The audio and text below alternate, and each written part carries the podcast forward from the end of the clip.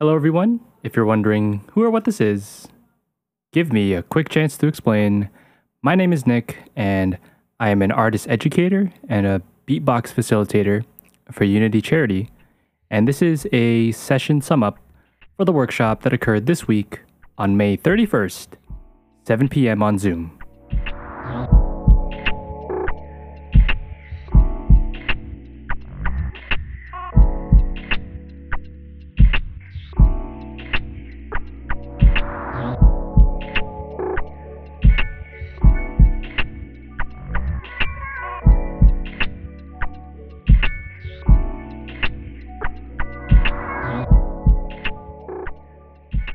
This week we went over more development of beatboxing routines, and I share how I personally develop my own routines.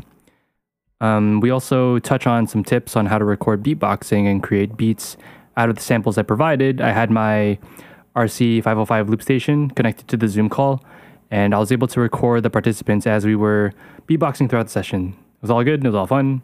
It was a generally laid back workshop this week, but we managed to start collaborating with what we were working with, and we'll probably continue more of that next week, which will be the final session of the season.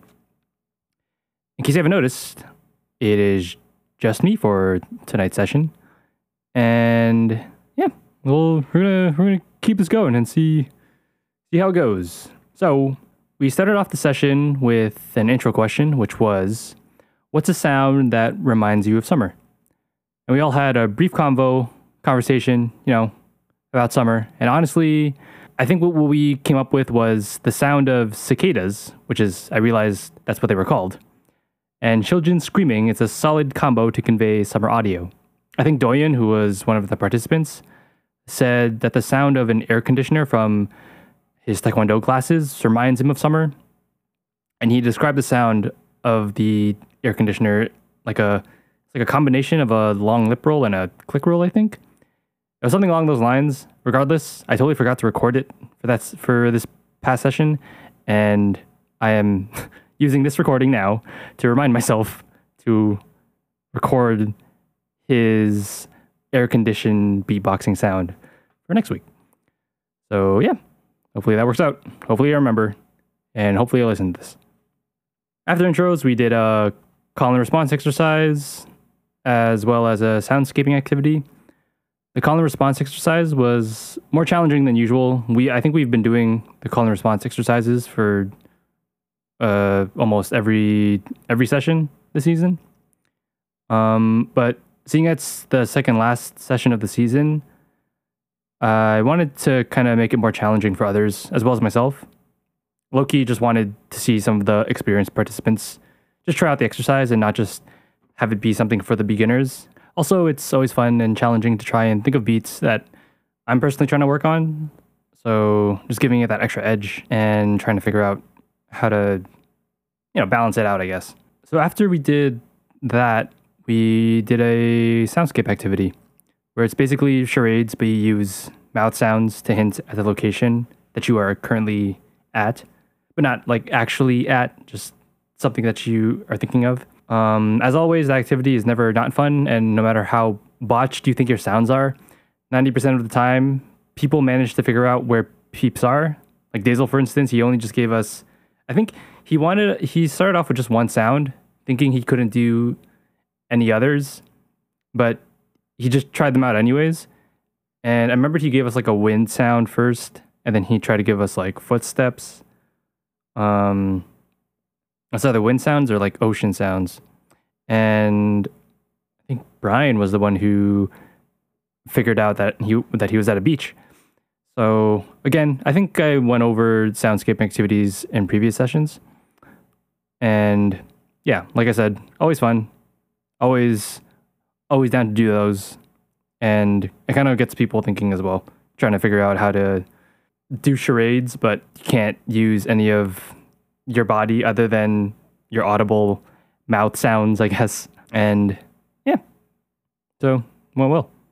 We took a quick break after, and when we reconvened, I talked a bit about how I developed a reliable performance routine. So what I mean by that is that it's a routine that's that I have in my pocket for like performance purposes if I'm ever called up for like a, do a last minute uh, impromptu kind of performance, or say I'm in like a battle situation, and I always think of like overtime rounds and what's a confident beatbox pattern or a routine or something that you can uh, use to get the crowd hyped or to get the judges to favor you in, in that sense.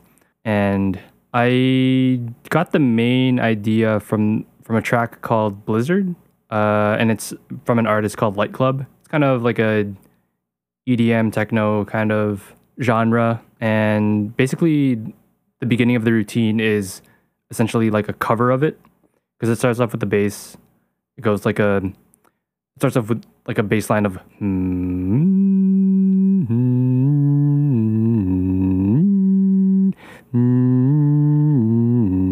like that. That just loops. Again, if you're unfamiliar with it, you search out Blizzard by Light Club.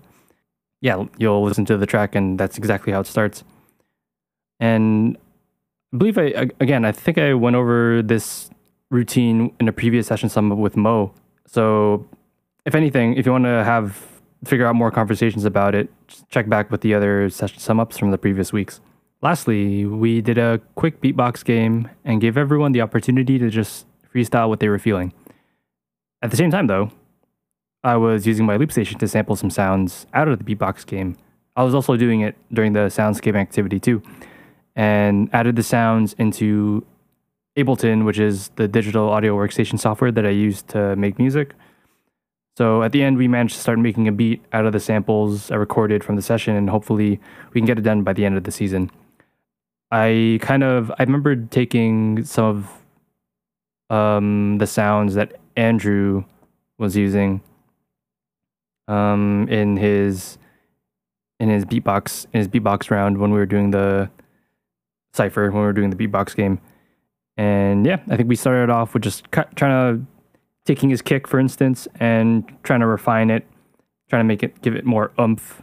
Also talked about how we can give it more of like more boom, I guess, and just showed the basics on editing on Ableton and trying to figure out how to edit software or sorry, not software, audio in in the software. So yeah, we'll probably do more of that next week. We then ended the session with some closing questions, which was what skills do you have that can be shared to others outside of this program?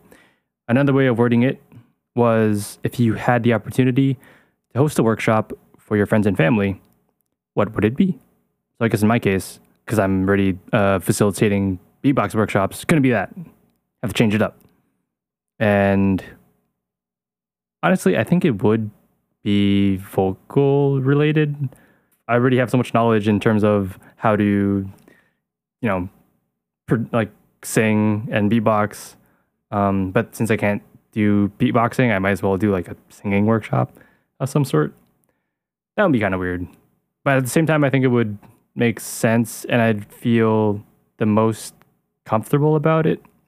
I'm also thinking if I were to do like other instruments that I know, like maybe drums, there's a lot you'd have to set up, I guess. Or maybe not. Maybe I can just like put a drum kit there. I don't know. It's just a lot to think about. That's why it was more of a reflecting question, and the participants didn't really have to answer it. Although I think some did. I think Toyin said something about just kind of a baking workshop, um, how to bake the perfect pie or muffin or some some pastry. It was definitely a pastry. It was uh, like I said, it was a pretty chill. It was a pretty chill workshop this week, and once again, I, this is the second. This was the second last workshop, so next week will be the final workshop. So, that being said, thank you everyone who attended this past workshop. For next week, if you are free, on Monday, 7 p.m., feel free to just come by and just just chill. Yeah, just be present. I don't mind I don't mind people if they are just there and if they want to participate, by all means.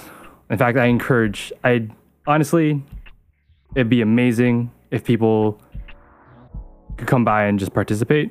But if you just want to just watch and observe and see how we do it, that's I'm cool with that too.